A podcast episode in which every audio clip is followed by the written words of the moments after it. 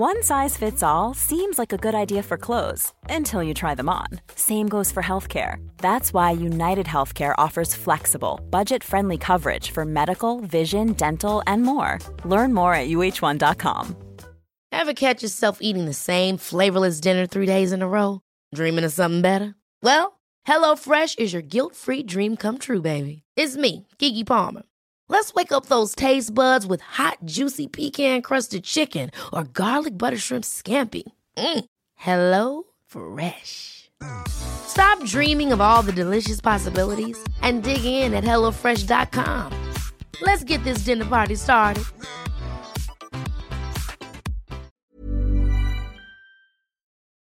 Drop your shoulders, take a breath, tune into how you feel, because it's time to stretch.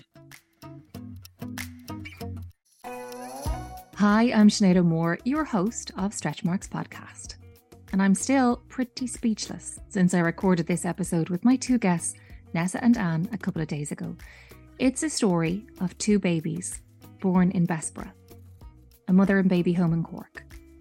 And while the appalling and cruel treatment of women and children during this time in Ireland's history is clouded with so much silence and shame and religion and politics, this is a positive story of how those two babies grew up in happy and gorgeous homes with their adoptive families, and how now, as adults, are stretching their courage way beyond their comfort to find out more about who they are, with a huge help from the universe. But we'll get to that. I still have a lump in my throat, and the hairs on my arms still stand on end because this story is incredibly special, and I feel so privileged to be trusted with it. I don't want to give too much away because it unfolds so naturally when you listen, but why these two women are here together on this podcast will leave you in no doubt that some souls were always meant to meet. So, my two guests, Nessa, who I've known for about three years now because of good old Insta. She's a wedding planner and a stylist and a host of Nessa Loves Weddings podcast. And Anne, who also got to know Nessa through Instagram. She is the creator of the leather accessories brand Pixie and John Co. In one generation, look how far we've come they are here talking on a podcast about this because of the courage of women that have fought for us to be here. But there is still so much more work to do. Between us, we have six daughters, and this can never be their story. It can never, ever happen again. If you are listening because you gave birth in a mother and baby home, or were born in one and are now open to contact, I've left the details and the link to register in the show notes.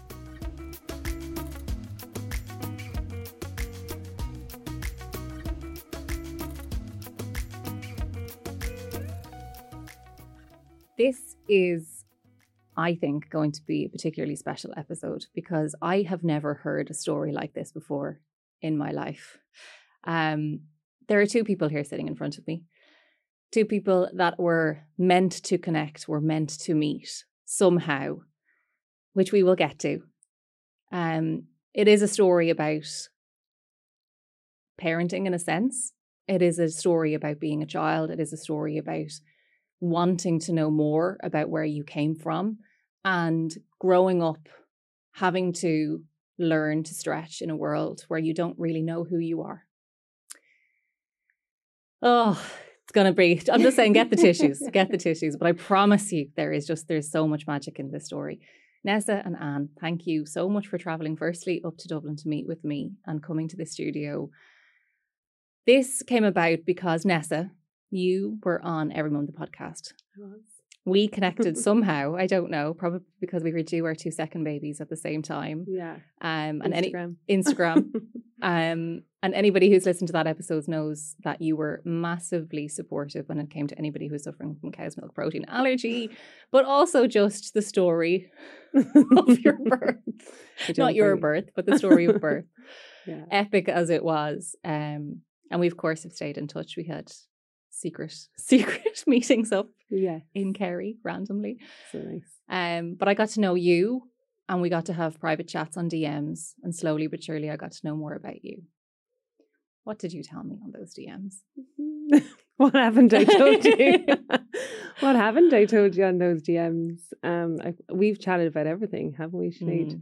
Mm. Um, but I think I dropped a bomb recently on you, um, and that's why I'm here today to chat about that. Um, well received bomb. Yes. Um, I don't know uh, where you want me to begin. do you want me to drop the bomb? But um, now or later on in the story. But um, yeah. So basically, I, I explained to you that I'm adopted. Um, something that I've always known. So I don't ever remember being told when I was adopted, but I've always known, if you know what I mean. I was very like I was adopted when I was a few weeks old. So um I it's just always been a part of my life. Um my parents just, you know, told me from the get-go. Um I have the most incredible family. So my mom, Rona and Ted. Um and I have a brother, two brothers and a sister that I grew up with. Um, and yes, yeah, so had the most beautiful upbringing. Always felt though like sorry mom a little bit of an outsider in that you know someone that's adopted i think personally always questions you know who really am i where did i come from um it's not something that i ever really wanted to chase. Like I, I, I didn't grow up thinking oh, I'd love to find my birth mother or father, but it was always at the back of my mind. Um, and to be totally honest with you, it really wasn't until I was pregnant with my first daughter, Emmy Rose, who's seven, that it really got me thinking about, gosh, what, like, how much easier would this be if I knew like my family history, my medical history, at every appointment, like postnatally, you're asked, is there any, is there any illnesses in the family? Is there any, you know, anything?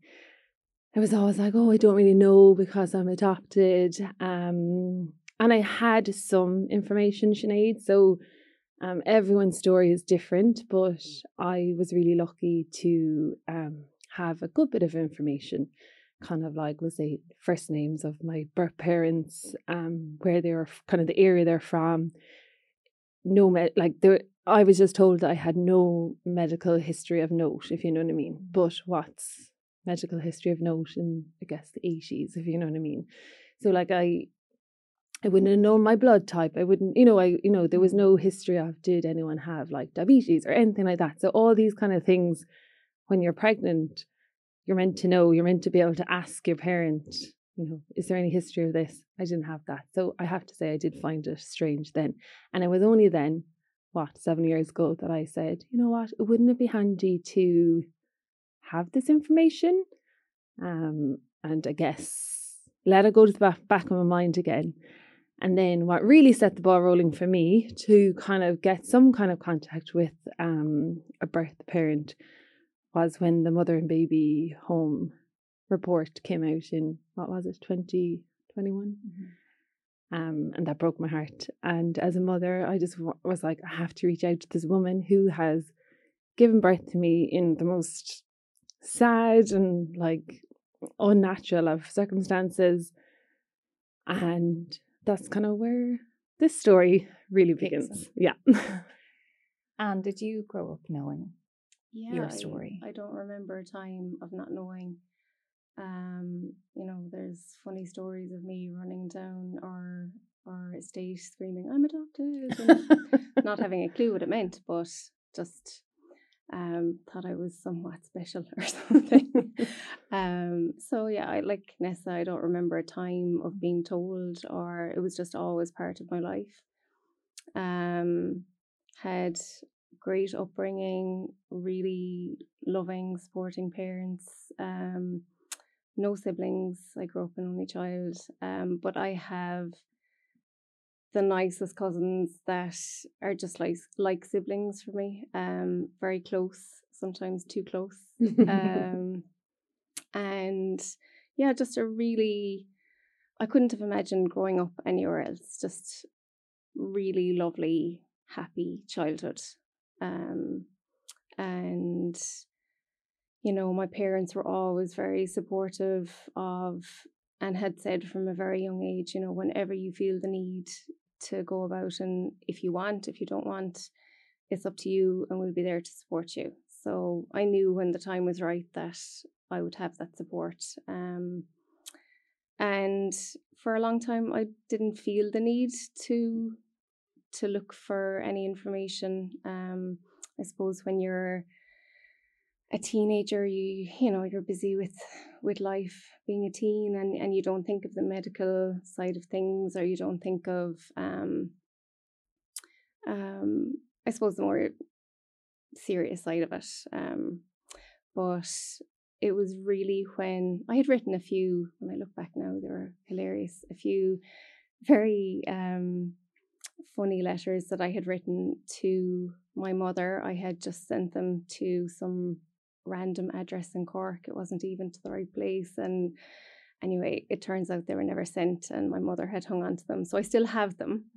Um, and they're lovely to have, but they were just very, you know, like my you know this is the name of my puppy and this is my best friend and i just want you to know i'm happy and yeah so yeah i think the purpose of me writing those letters was all I wanted was for her to know that I was happy mm.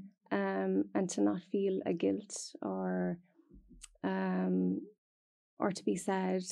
That was my overriding emotion as a child. Um, and I felt that from a very young age, just this feeling of gratitude and um, just I suppose I understood what a what a big thing it must have been to hand up a baby to someone else. Um, but it was really, I suppose, when I had my first daughter, a bit like you, Nessa, um, I was 26 and this baby was handed to me, and I straight away just thought how how difficult it must have been to part with that baby, you know. Um, and it's just something I could never imagine. And I was just lucky enough that I was in a situation where I didn't have to, you know. So, from the outside looking in, I've heard the word Bessborough. Yeah.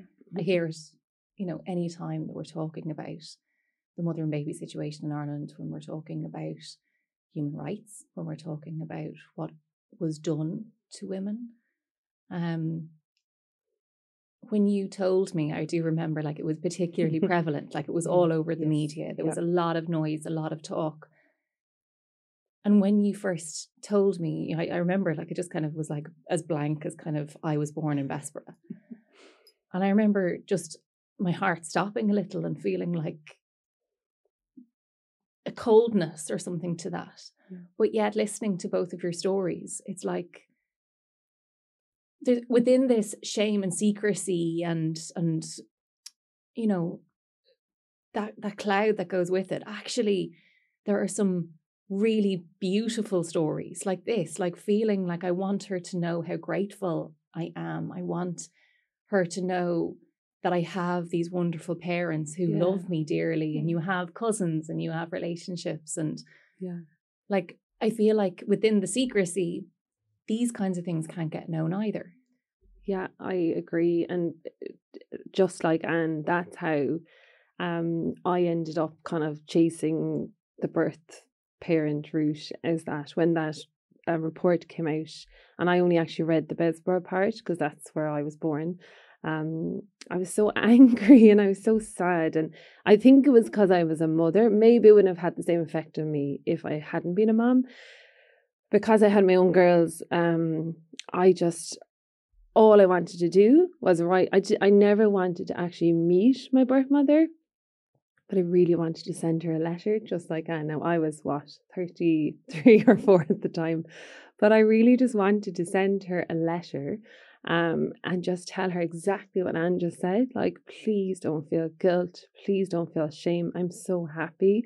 And I and I actually just wanted, like the little girl that Anne was at the time, I wanted to write her a letter telling her how perfect my life was, like how incredible my parents were, how incredible my siblings were, how incredible my own girls and husband were, and just to reassure her that she, you know, did something really brave and really hard, but it was for the best. Like I had the best life because all you hear is like bad stories. Um, and I'll admit, reading the mother and baby report about Bessborough, I was sickened. Like, I was like, was my mother, birth mother, in those circumstances? Now, obviously, I'm an 80s baby, so things were a little better by then, according to this report I read.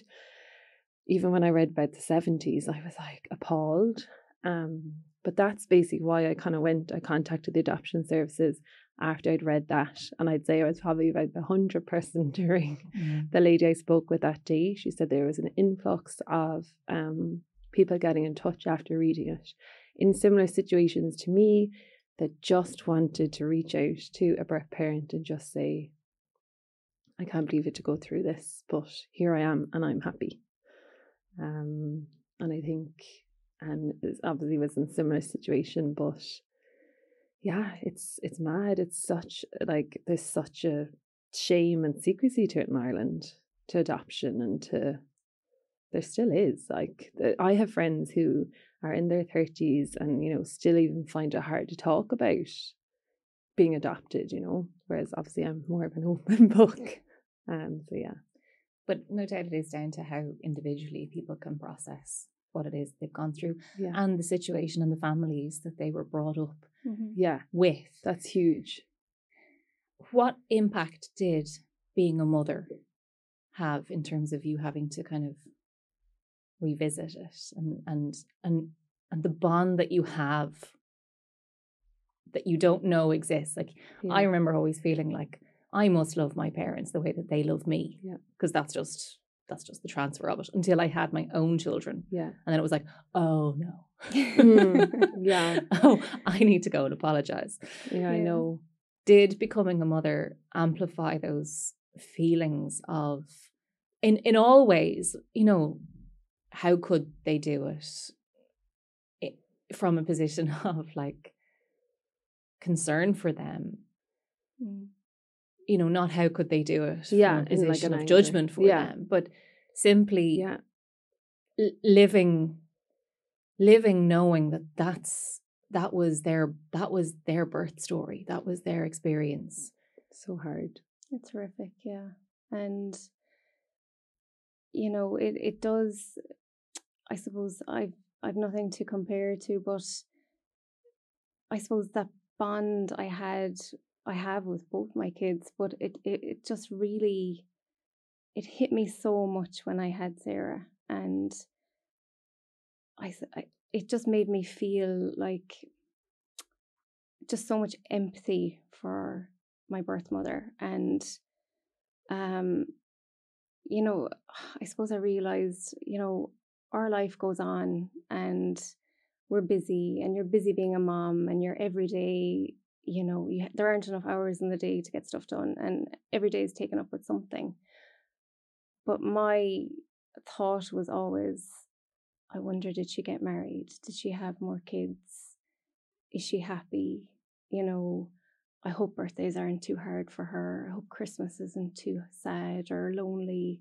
Um, so yeah, it's it's it's a tough one.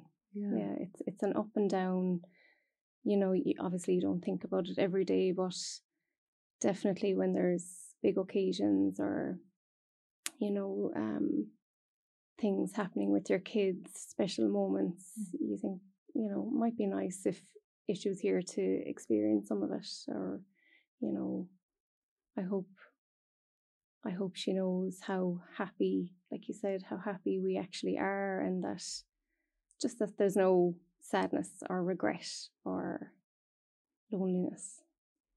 Like especially in a world where now we can just go onto social media and find out what somebody that we were in primary school is doing know on a daily basis, what they had for breakfast in Canada. Yeah. like here's your here's your you know your birth mother the mother that carried you and that gave birth to you and you know well you know a name but Mhm. so little like you Mhm. can't keep i think we've grown up knowing that you can kind of keep track of Yeah. where people's lives are Mhm. going you don't have that there's just this absence Yeah. Yeah.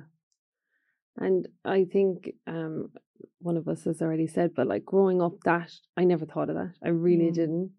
I was so selfishly unaware of like how lucky I was. My as I said, I had the most lovely upbringing, super close family.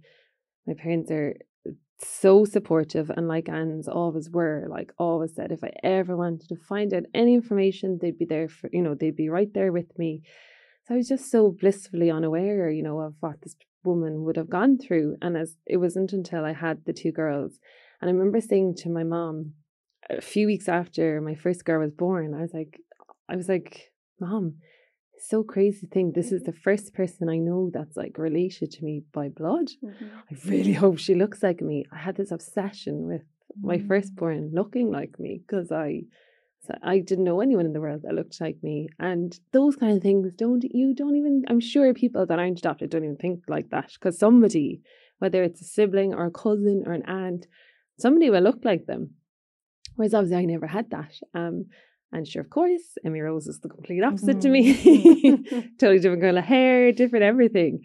Um, but still, I just have this like, I don't know, all mothers have an incredible bond with their kids, but I always feel like we have a special bond in that, like, she's the first person, as I said, that I knew that was related to me by blood, which is major. It was really special when she was born. And I have a second little girl, and I feel the same with her. Like, I'm like, do we look like every day? Mom, do you think we look more alike now? Do and if someone says we look alike, it's like telling me I've won the lotto. Mm-hmm. I'm like, oh, thank you. I remember I started crying before in a playground when someone said that I looked like my daughters. I was like, and they were like, oh, did I say something wrong? I was like, no, it's just so nice. it just means so much, doesn't it? Yeah. Um, how do you feel about how hard it is to find information about who you are? it is really it's a bit traumatic actually because you just feel like it's a constant fight. I had to become a bit of a detective actually um, because every phone call, every letter, when I was really putting energy into trying to find just medical information um, and contact my birth mother, um, it was like I was getting doors slammed in my face every single time. And, you know, um, people were quite rude. Um, I contacted um, Bessborough at one stage, and this was quite a few years ago, and didn't have the best experience with um, one of the Sisters of Mercy, and it put me off for a long time actually i decided I think that was the goal i think so actually yeah, yeah. and and it worked mm. because. I'd say for about five years i just let it be because it just there was no warmth there was no help there was no support at all it was quite the opposite um so after a few years, I am quite stubborn by nature. So I said, right, that's it. I'm going to get my own information. So um, I found out that if you go to the Irish Life Mall, I think it's called, um, you can root through books and books and books and try and find your birth cert. So I got the train up and I spent the whole day, found a little corner, and I took out these books and I went through every single. All I had was um, was my original birth name, so I was looking for every Lisa born in 1981, um, and there's hundreds of books. So I eventually found mine, um, and through that, what did that feel like when you finally put your hand on it? It was a bit surreal. Um, like you know, a birth cert for someone is it's kind of just something you have and you yeah. keep crumpled up in a drawer somewhere. But for me, it was like getting the golden ticket for a Willy Wonka's chocolate factory. I was like, oh my God, finally. Um, I rang my husband and told him, and it was this like mini celebration. I was just, it just felt like something that belonged to me that mm. I finally had, mm. that I had every right to have, but that you know people fight so hard in in our situation to get. Um, and you know, then I I got a bit cocky and I was like, okay, well I have another name here now, so I started like looking for more information, but anyway, the office was closing, so I ended up mm. getting on the train back to Limerick. But um, it it was great, and I felt like I had a start, and it gave me the motivation to keep going. And I thought, you know what, if I can get this, then I can get more information, and I don't have to rely on on others. Powers. Yeah, exactly. Yeah where do you even begin to start piecing together what steps need to be taken? Like, so if I bet in that time when you were ringing Bessborough, I'm, mm-hmm. I'm sensing if that was me, I'd be ringing, being like, I'm here. Hello. like as though people were looking I know for me yeah. as well. And, you know, I'm making life easier for you. I'm here mm. now. You don't have to connect the dots. Like, let's make this easy. And to just be like, oh no, no, we don't do that. Yeah. Like, yeah. To I have that, clo- and then to have to fight and mm. find a way mm-hmm. When, like, no one, no one lays out the steps to this. No. Yeah. Yeah. Like, I, I had been told that the files had been burned in a fire. Oh. Um, that really, you know, all sorts of scenarios. I was told that, you know, my birth mother could be dead. Is there really much point? No, you know, it wasn't that long ago when she was quite young. That was high, highly unlikely that she had passed away, you know. So um it was very frustrating. Very, very frustrating. And I just left like But instead of the the attitude being hey, she might be alive. Yeah, let's absolutely. see, can we help you? And this could be a it's, beautiful thing. No, she could. She's probably dead. You just now, yeah. you just go on away. Yeah, let go. Yeah, let that go. Yeah, and then you know to to try and like I say, there's no there's no steps. No mm. one can tell you mm. you need to do A, B, and C. It has improved. It definitely, definitely has. has. improved. Mine was a lot. Well, it was more straightforward, but yeah. I think we got lucky. Mm.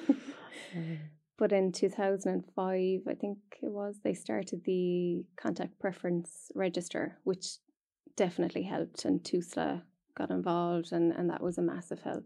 Mm. And so that does that open it up to both parties to say, I'm open yeah. yes. to having contact? Yes. To anyone of uh, blood relations. So, yeah.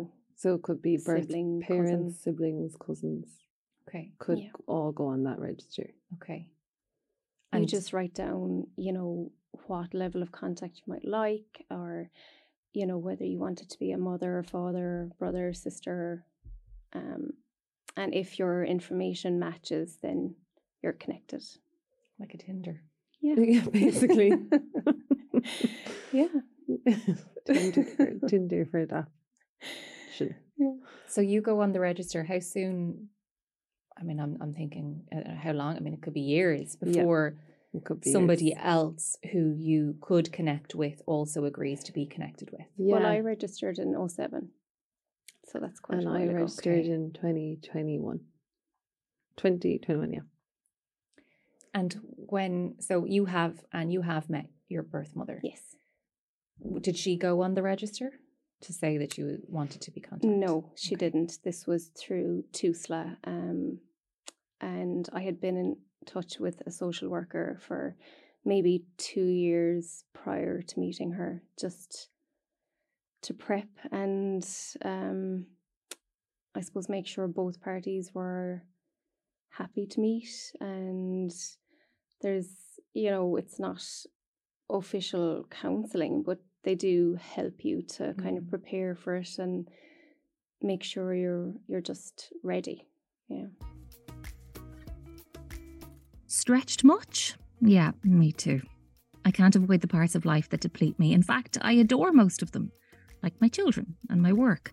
So I'm leaning into discovering how I can best support my energy, my nutritional needs, and my well being for the long term with Well Woman. With vitamins B6, B12, and iron, which contributes to normal energy release, Well Woman safeguards and supports our nutritional needs. This supplement range includes options for vegans and vegetarians, women age 50 plus, or if you are engaging in sports, there's a Well Woman product for us all. With 50 years of innovation in nutritional science, Vitabiotics has been pushing boundaries to help our families feel at their best. With products to suit all stages from preconception, pregnancy, postpartum, and family life, with Pregnacare, Well Kid, Well Woman, and Well Man, Vitabiotics have created a product to suit every stretch of family life. Vitabiotics want to look after you through their supplemental range and by supporting this season of stretch marks. Food supplements must not replace a varied and balanced diet and a healthy lifestyle, and you should always consult your doctor or pharmacist before using.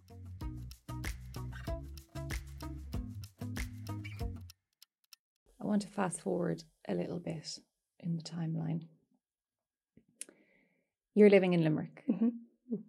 Nessa, you're in Cork. Both of you would have kind of projects and, and businesses that mean that you get to connect online, on Instagram, at events, different things in the general, like, so with well you you you explain but between events and between kind of different kind Yeah. of styled products there was a connection a friendship made no different to how you and I would have connected because we were just giving birth at the same time That's exactly it. Um, I credit Instagram for most of my best friends, my best contacts. Um, but yes, so about seven years ago, eight years ago, I set up a business with a friend of mine, um, Leona, um, called Dreamy Always, and basically we um, set up events for creative p- women um, that potentially had like small online businesses or like worked in the creative industry or just were it started out being mothers, but then we extended it to just women. But it started out with being mothers that didn't really want to do the regular mother baby groups and wanted to go and meet other women and not talk about their babies. Um, so Anne has a beautiful company called Pixie and John. Um, and at the time she was doing gorgeous like little hair accessories for kids, um, bows, and we connected on Instagram and we can't remember which one reached out first, but basically we got chatting, got really like pally, and send down some of her hair accessories to my little girl Emma Rose, who was only six at the time, six months, sorry, I should say, at the time. I have a photo of her in her little bow, and she then came to one of her Dreamy Always events. Um, and then I moved to Dubai for a while, and she came to another event. So I missed her at that one, but she met loads of my friends. Um, and yeah, we maintained a relationship over Instagram for seven years. Mhm. We're very like, We have lots of the same um, interests. We liked both go on holidays within like two weeks of each other to like Portugal. To the same hotel. There's been bizarre, like, there's been bizarre similarities. Um, even when I lived in Dubai and had a friend who was living in Dubai. So she'd see me and, you know, she knew people that I knew. We've loads of the same friends, even on Instagram, things like that. Um, so yeah, but we only met, I only met you once, if not Mhm. twice at most in real life. But until literally say last October, um, we were in regular contact. Um, and then what changed so one day I was sitting out. Oh, so I had put myself on the contact preference list, register, sorry, in 2021. And last October, I was sitting in the car outside Dunnes Stores with my sister, Orna, and my daughters. And I got a call to say from a um, a social worker to say that she'd really good news for me that she was after I was being connected with a sibling the contact preference register. A sister called Anne who was living in Limerick. And I was like, I think you're the wrong person. Don't have any sisters. And she's like, Oh no, it's definitely you're definitely the right person. We've been working on this for quite some time. We wouldn't make a mistake. To say to say I was speechless is an understatement. My poor sister Orna thought I'd been given bad news because I just went quiet. I just was like, what? Like I was really, really taken aback.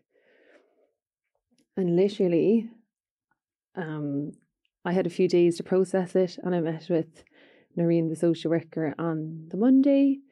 she gave me a few details about my sister Anne that lived in Limerick.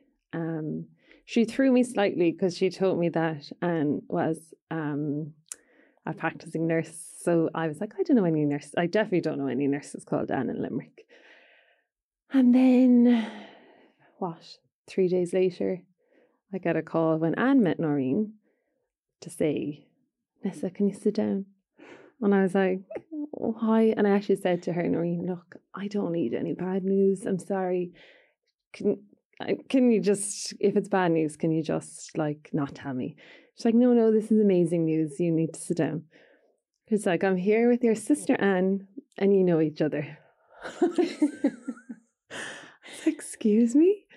I, I I'm actually shaking now. I feel like I was the morning she told me. I just was like I started screaming. Mm. My poor husband was working downstairs and thought there was something tragic happening upstairs.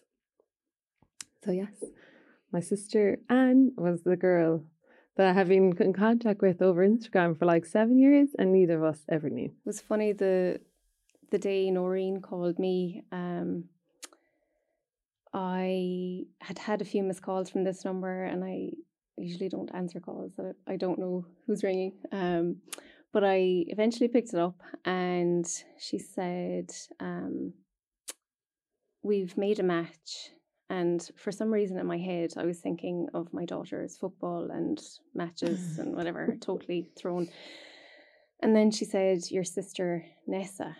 And I said, Hold on now a second. I, what? And she said, You have a sister, Nessa. Um, we have made contact with her and um, we're wondering if you'd like to meet up. And I was trying to catch up with what she was saying. It, they're like, it just totally threw me. Um, so of course I was elated and jumping around the place. And she said, Yeah, her name is Nessa. She's from Cork. That's all I can tell you for the minute, but we'll meet up in a week and we'll we'll talk more about it. So I said, Nessa from Cork. Hmm. So straight away I got off the phone and I went out to my daughter's there who was there. And I said, I know who it is. Hmm. And she said, What? And I said, I know a Nessa from Cork. It's Nessa Hurley. And I am 100% certain that this is my sister. And I told my husband, and he said, Okay, he's very practical. Hmm. He said, And there's probably quite a few Nessas in Cork. Don't get too excited. You know, this. He actually knew another Nessa from Cork. And he said, Maybe it's this girl, or it could be anyone. and I said, No, no, I know it's her. So I kept, I was like stalking your page, looking for photos, and I was like, yeah, there's definitely a similarity, and this is just going to be amazing. And I think everyone thought I was cracked. So I went down to the meeting with Noreen um, a week later, the social worker, and um, we sat down, and I said, Noreen, before you even start telling me anything about her, I think I know who it is. And I told her, and she said, Oh my God, can you describe her? And I did. And she said, Yeah, that's her. So I had a big cry.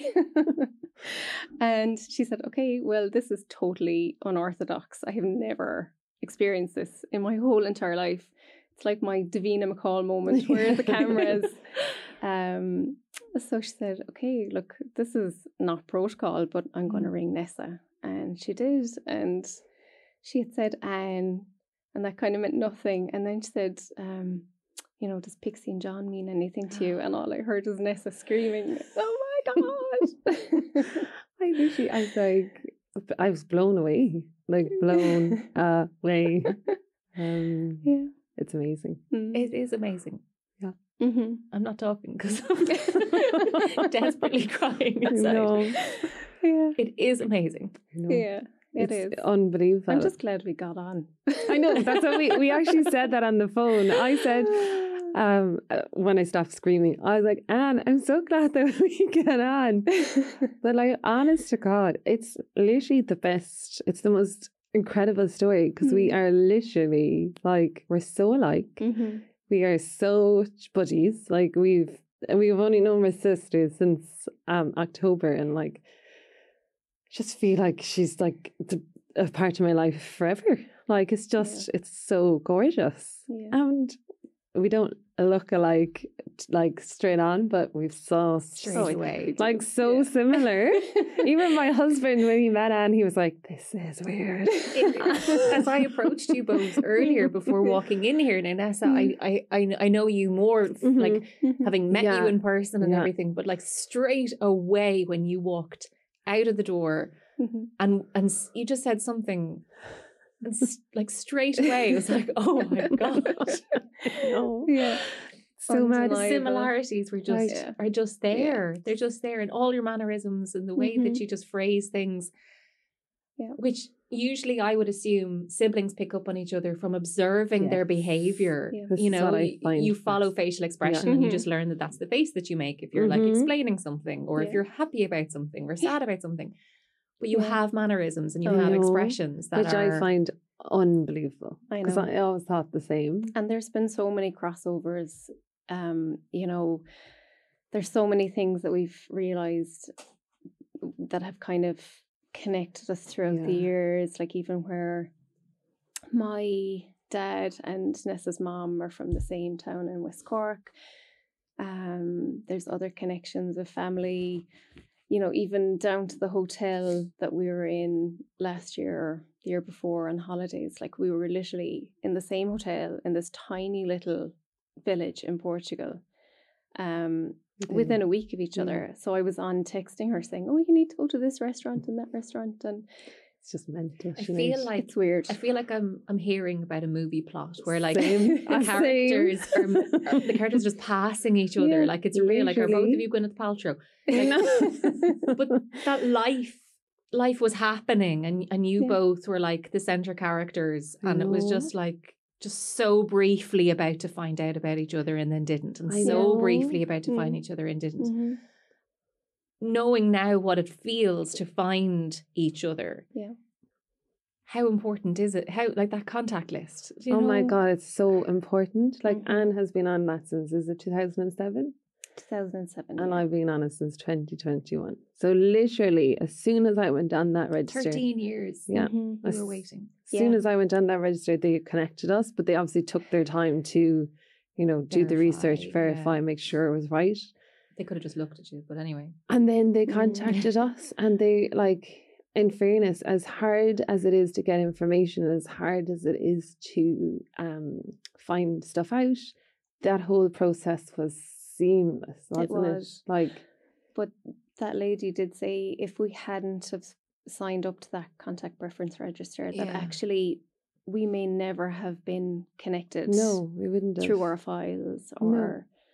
You know which is really we don't even I don't know I don't know about you, but I, I don't know where they are to date, you know. So so filling that out was actually vital for us Mm. to meet. like Yeah. what age am I? I'm 38. Like think that 38 years there's been this gorgeous girl literally living in Limerick that we could have grown. I could have like known her, you know, my whole life. We would have had different lives, but we could have like grown up together. We could have like Mm. you know been there for all the big occasions in life. Um, we weren't, but we'll make up for it. We already are. Yeah. But um, yeah, Yeah, so you were brought up in a family with siblings, Mhm. and you, as you said at the beginning, you Mm-hmm. didn't. How does it feel to know that there is a sibling, and she's you know, she's here, she's right beside you, but you have a sibling now? it's incredible. It really is. Like that, you know, my kids have another aunt. Yeah. Um, I have a brother in law. Bizarre. you know, it's a whole new world. They have cousins um on on my side, you know, which is yeah, so special. it's just and that there's this whole new relationship that has just started and you know yeah we've missed 38 years but like we have hopefully the same again to make up for it you know and it's already it's the strangest thing it's like i suppose this bond that i i never thought that i'd have you know so it's amazing It is yeah amazing. it is There's been plenty of um, aunt cards and cousin cards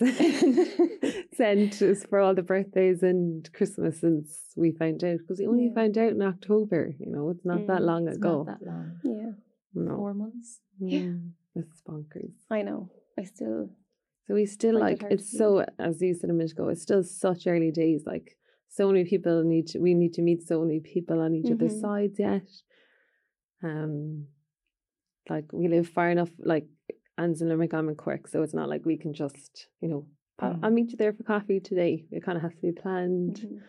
But um yeah, we're so excited. Well, I'm so excited for all that's ahead. Um and it just goes to show like anyone that is out there that is looking hoping to meet like somebody that's you know related to them through adoption like our story I know isn't the norm but get on that register Mhm. if you're interested in meeting um and obviously in the last what few months a new thing has come out where they're really pushing for people to go on the register which is amazing because you just don't know you really don't How has it made you think about what more you want to find out about yourself? I'm perfectly happy the way I am right now, I have to admit. Um, I'm not sure I could take too many more surprises.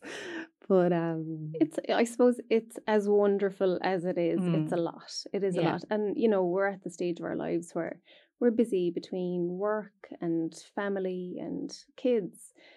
Parents are elderly. You know, it's days are full. mhm.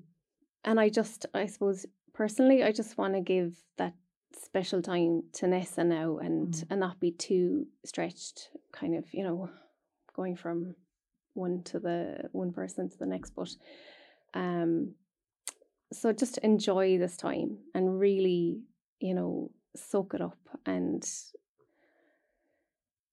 I don't know, just form this lovely relationship. And then in time, maybe, you Yeah. know, see where the next chapter takes us. But um, yeah. You said there's so much bad news that comes out of when we hear the word I know. Bessborough. Like it Mm. is, it just has pain It, does, real negative. so. attached to it. Yeah. And this secrecy doesn't allow these positive stories Mm. to be told. And maybe some healing to happen for Yeah. you know for the women who are maybe not on that register but who are always afraid around what happened to their children Yeah. where did Mhm. they end up Yeah. did they get married did they have children in the same way that you were thinking Mhm. of you know your birth mother and what was she doing at christmas no doubt Mhm. those questions are being asked in the opposite direction Yeah. and of course, there's so much around, you know, the politics and who's to blame and who should pay and how you know.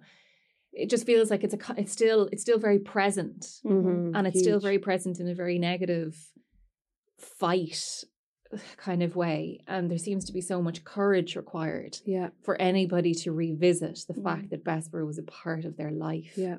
and a part of their story. Yeah.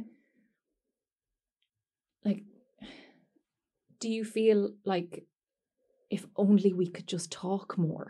Oh, without if only we could just I think that's break through the politics, break Mm. through the you know the religious orders, break Yeah. through Yeah. the those files were burnt, but they're secretly not. Like just just get just transfer information and just be open. Yeah, it's unbelievable. And like obviously my situation is so different to Anne's because I never went I never like went to see, you know, never went searching for Mm. a birth parent. So I didn't have to go through what Anne did by getting like doors shut in my face. I will say though, when I rang um, the adoption services that time after I'd rang, after I'd read the report, um, I, I was speaking to such a gorgeous um, social worker, but she did say to me that it would be at least three years before they would even start my case. Um, and that they would send me out some books and like keep in touch over the three years, but it would be at least three years on the waiting list before they could even open my case. But in the meantime, go on the contact Mm. preference register and who knows what would happen. Chances of anything coming up are pretty slim, but sure look, why not? So I said, Grand, yeah, pop me down. Came off the phone, told my husband to be at least three years before they even opened the case, and it just put it back in my mind. Mm. And I wrote the letter for my birth mother that I wanted literally just to, to have. And I wanted to write it in that moment when I really felt what I felt after looking at reading the report. And I knew I would it, the case wouldn't even open for three years. But I was like, I want this to be the letter that goes to her eventually because this is the rawness. And you know, Mm. three years time, I mightn't, you know, I mightn't feel the way I feel right now. So yeah, so and I ended up with this, which is just incredible. And it's just mad to know that there's so many people still so clueless. Like I have friends who are adopted that don't even know they know way less than I knew. And I think I knew loads of information, but I didn't, you know, it was Mm. so basic. But at the same time, I thought I had loads. And it wasn't until a friend of mine said, But you don't actually know anything. Like all you know is like what you were called, like your birth parents' first names. You don't obviously have a surname. Mm.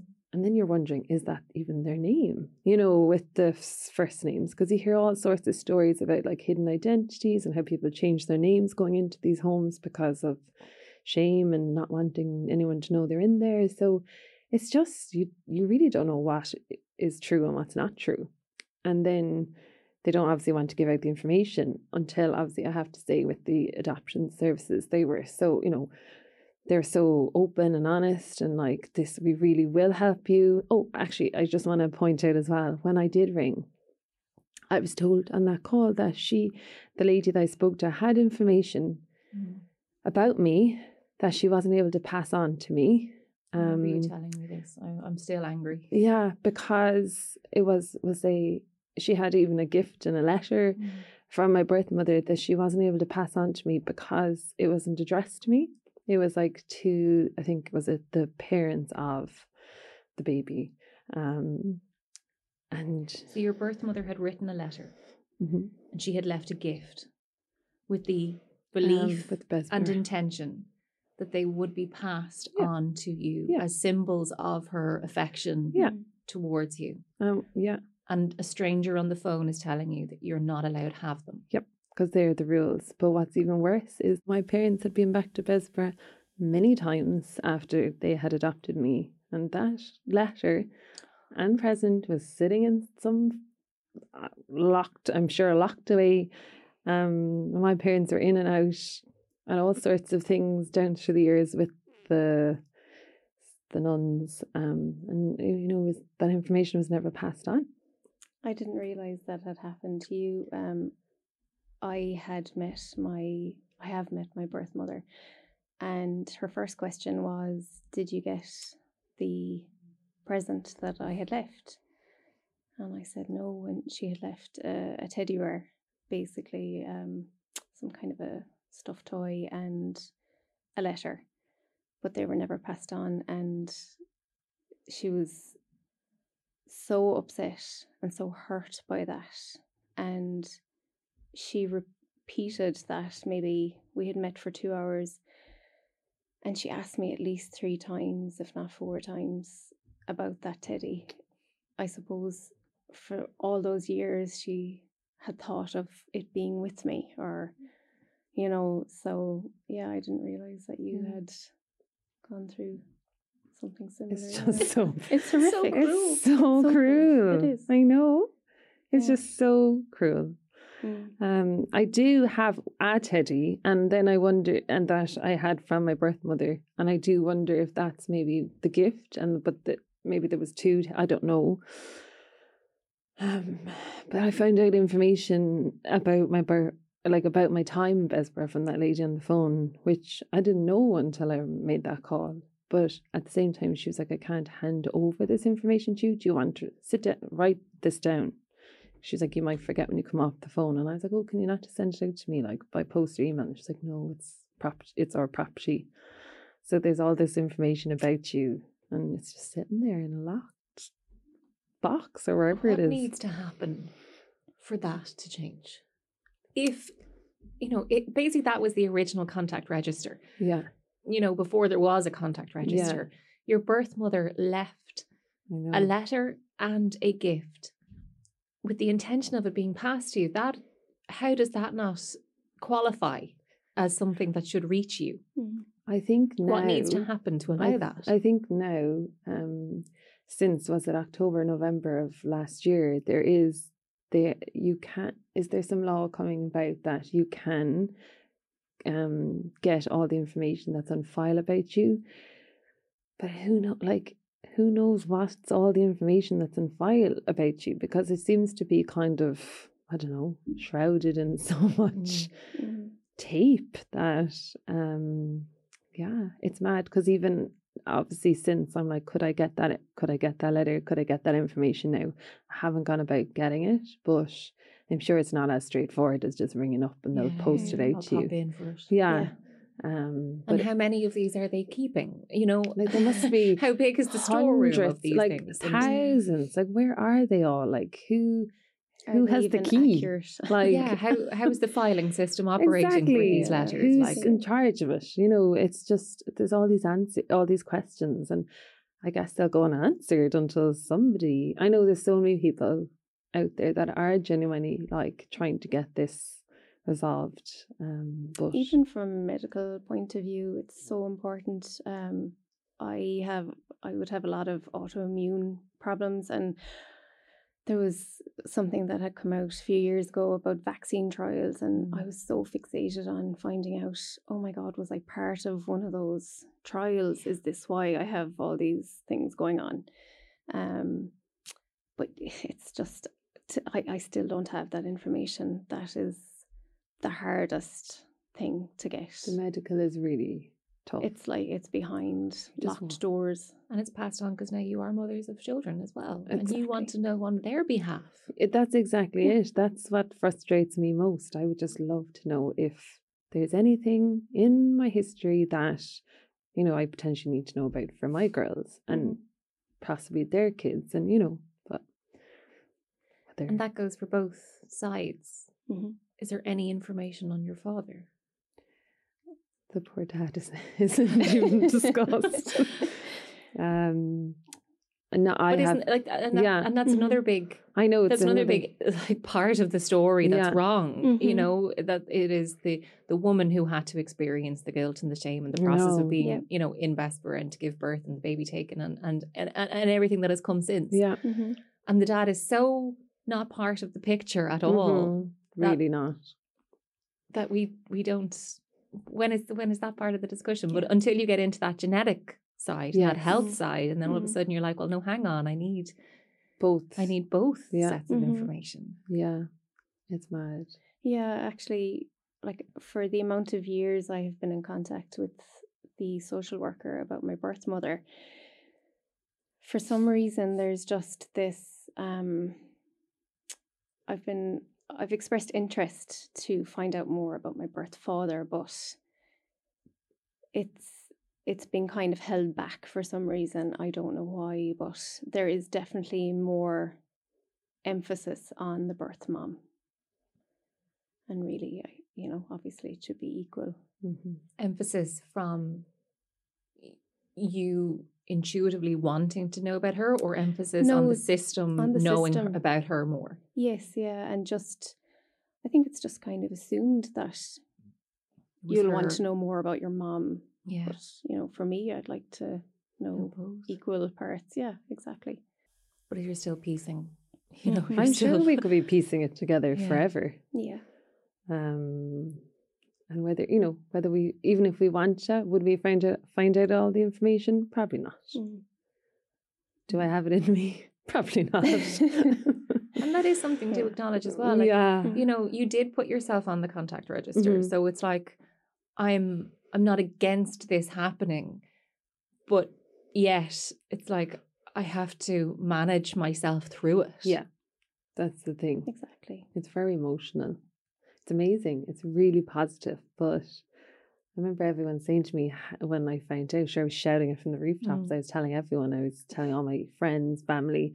They were like, Are you okay though? How are you? Mhm. And I was like, Sure, I'm fine. This is amazing news. And they're like, Okay. And I could see them kind of looking at me saying, It hasn't sunk in for her yet. And then it was about a week later. I was like, Oh my God, why am I so tired? I'm so tired. I'm Mm. just naturally tired, and it was just I think just all the emotions had taken their toll. Um, and then I wrecked Dan's head saying, "When are we meeting up? when, when are we hanging out?" And then our first meetup, uh, it was very soon after we'd found out. We Mhm. met in Cork for like a five hour lunch. It's the nicest lunch. um, but we just couldn't stop talking. it got dark very fast. Yeah. We're like, how long are we here? Mm, it was lovely. How did it feel that day going in to meet each other? It was amazing. So exciting. Yeah, Yeah. but it was so weird because I didn't have the um the nerves you have before you meet someone you've never met before because I had met Nessa and Yeah. we had been in contact so it was it was I was very relaxed Same. and um it was just like meeting an old friend you know it was just lovely just yeah, it with a really lovely. perspective Yes, that was it. yeah And I was just staring at her the whole chat. going, she does that too. Obviously, as I've said, I'm obsessed with the fact that somebody might look like me. so yeah, yeah really nice. Do you think you were supposed to meet? One hundred percent. absolutely yeah One there was something pulling us together I think from a very young age because Yeah. even down to places we went in in West Cork, like horse riding stables. We were and- like my mom and her dad, as Anne said, are from the same town in West Cork, and I used to spend my summers there with my granny. And Anne was down there with her grandparents, and like we went to the same riding school down there. Like she knows friends of mine that I now know as an adult that are from that town. Um, just like it was like we were always close, but Mm. not never knew, if you know Yeah. what I mean. So weird. Your parents have met. yes, What was that like? It was lovely. it was lovely. It really was. Yeah, it was gorgeous. Very emotional. Yeah. Yeah, very emotional. Because that's a whole other part of the story as well. Their Huge. experience of being the Yeah. people who desperately wanted Yeah. children Mhm. Yeah, and have, you know, had to make decisions to go down that route. Or, you know, what was it like the day where they arrived to Bessborough to pick you up? Like in some ways it's like Mm. that's the most joyous moment yeah. Mhm. for them. I know. With such this, contrast. Yeah, it's Yeah. just there's there's so many different Yeah. worlds colliding in I this agree. one moment.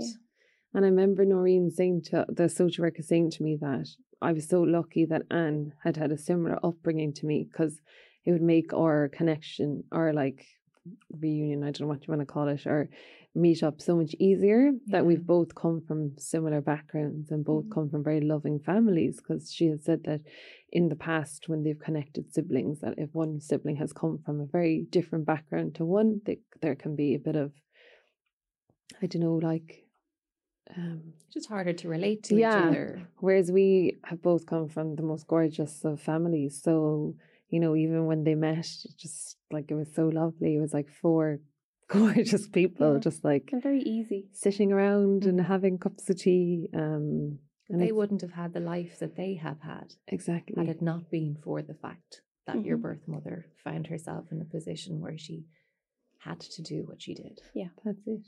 And I have to say, um, people have asked me, do you ever feel like anger or like resentment towards her? And I'm, and I'm like, Jeannie, no way. The complete opposite. Thank. Mhm.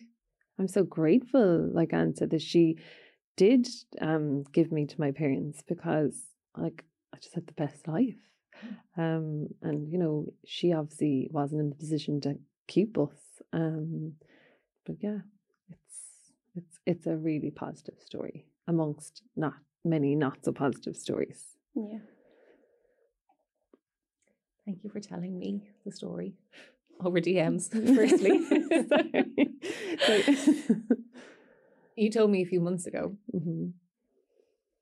I didn't know whether I could ask you to join the internet with Yeah. your story, if that was pushing the lines of our friendship. Um, and then you said yes, and that you wanted Anne to be part of it, which is just even more incredible. Like to have to have you both tell it from your own personal experiences and and to have that moment of positivity around adoption to kind of not not by any stretch take away from how women were treated in this country Mm. from how they are still wrongly being held back and not being listened to and you know not being and it's terrible but not being simply paid the value that they believe Yeah. that they should for the pain that they went through mm. i'm so angry for them i'm still so angry that that just the the non-compassion of just not passing over the teddy bear like that's No. it's it's those things that they're crimes. Like it's just wrong. It's just so Wrong. wrong. But there can be wonderful stories if we are allowed talk and if we are allowed shake off any, you know, shame that comes from from that past. Yeah. And as as adults, as women, as mothers, to now be able to talk and connect and tell your story with such kindness and friendship and positivity. I, I hope I hope it can only do some good to to enable more to maybe feel brave enough Yeah. to take those steps to connection. Yeah. Thank you. Thanks, Janine. Thank you.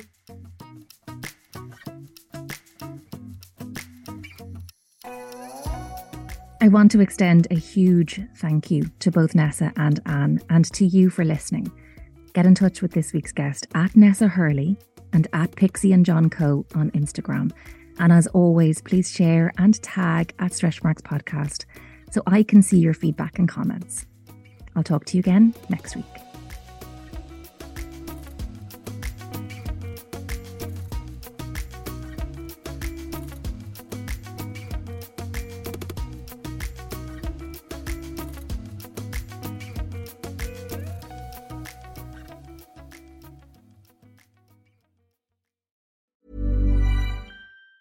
Even on a budget, quality is non-negotiable. That's why Quince is the place to score high-end essentials at 50 to 80% less than similar brands. Get your hands on buttery soft cashmere sweaters from just 60 bucks, Italian leather jackets, and so much more. And the best part about Quince, they exclusively partner with factories committed to safe, ethical, and responsible manufacturing. Elevate your style without the elevated price tag with Quince. Go to quince.com slash upgrade for free shipping and 365-day returns. Imagine the softest sheets you've ever felt. Now imagine them getting even softer over time. That's what you'll feel with Boll and Branch's organic cotton sheets. In a recent customer survey, 96% replied that Boll and Branch sheets get softer with every wash. Start getting your best night's sleep in these sheets that get softer and softer for years to come. Try their sheets with a 30-night guarantee. Plus, get 15% off your first order at bollandbranch.com. Code BUTTERY. Exclusions apply. See site for details.